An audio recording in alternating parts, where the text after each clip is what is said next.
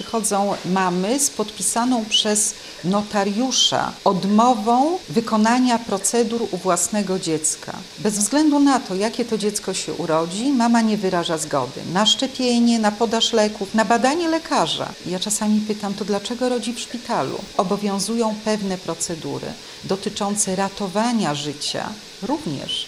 I my ich sobie nie wymyślamy na poczekaniu. One są opracowane przez zespoły eksperckie i dzięki temu mamy niski wskaźnik umieralności okołoporodowej i coraz mniej powikłań. Podobnie jest ze szczepieniami. My nie stosujemy szczepień przeciwko bólowi ręki. My stosujemy szczepienia przeciwko ciężkim chorobom, które mogą dać duże powikłania albo rozsiewać się w populacji. Jeden chory człowiek może zarazić wszystkich wokół. Mały noworodek, jeżeli jest zaszczepiony, ma olbrzymie prawdopodobieństwo niezachorowania nigdy na chorobę, przeciwko której go zaszczepiono.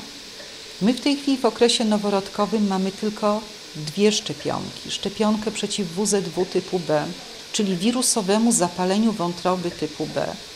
Przecież ta szczepionka została wprowadzona w Polsce dopiero 20 lat temu i walczyliśmy o to, żeby wszystkie dzieci były zaszczepione. Po co? Żeby w przyszłości nie było przewlekłego zapalenia wątroby wywołanego tym wirusem. Z gruźlicą chyba trochę gorzej, ale nie mamy dzieci i noworodków chorujących na gruźlicę, bo to szczepienie mamy w dalszym ciągu i je stosujemy, żeby tej ciężkiej chorobie zapobiec. Po każdej procedurze może wystąpić powikłanie. Przecież my zakładając cewniki do żywienia dzieci, mamy powikłania po takim cewniku, to znaczy mamy nie żywić i spowodować, żeby te dzieci umarły. Zakładając rurkę intubacyjną, lecząc respiratorem, mamy czasami odmę opłucnową jako powikłanie leczenia. Mamy nie intubować i pozwolić się dzieciom udusić?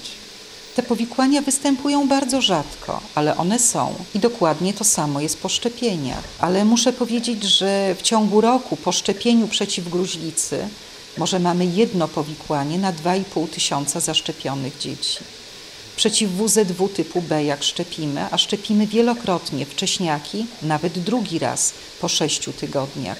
Nie mamy powikłań nie obserwujemy powikłań, które byłyby niebezpieczne dla dzieci. Potem pobieramy testy przesiewowe, czyli z kropli krwi pobranej z pięty na odpowiednią bibułkę, którą wysyłamy do laboratorium po 48 godzinie życia dziecka, pobieramy krew na fenyloketonurię, hipotyreozę, mukowiscydozę, 21 innych schorzeń metabolicznych rzadko występujących i jeszcze w tej chwili przeciwko wrodzonemu przerostowi nadnerczy, co objawia się nieprawidłową płcią dziecka i innym wyglądem narządów płciowych co nie zawsze da się rozpoznać bezpośrednio po urodzeniu. Stąd zobaczcie Państwo, jest 25 rzadkich schorzeń metabolicznych, które wykonujemy z kropli krwi. Niestety również zdarzają się sytuacje, że rodzice odmawiają wykonania tego badania, bo trzeba ukuć dziecko i pobrać mu krew. Natomiast te badania ratują życie dzieciom.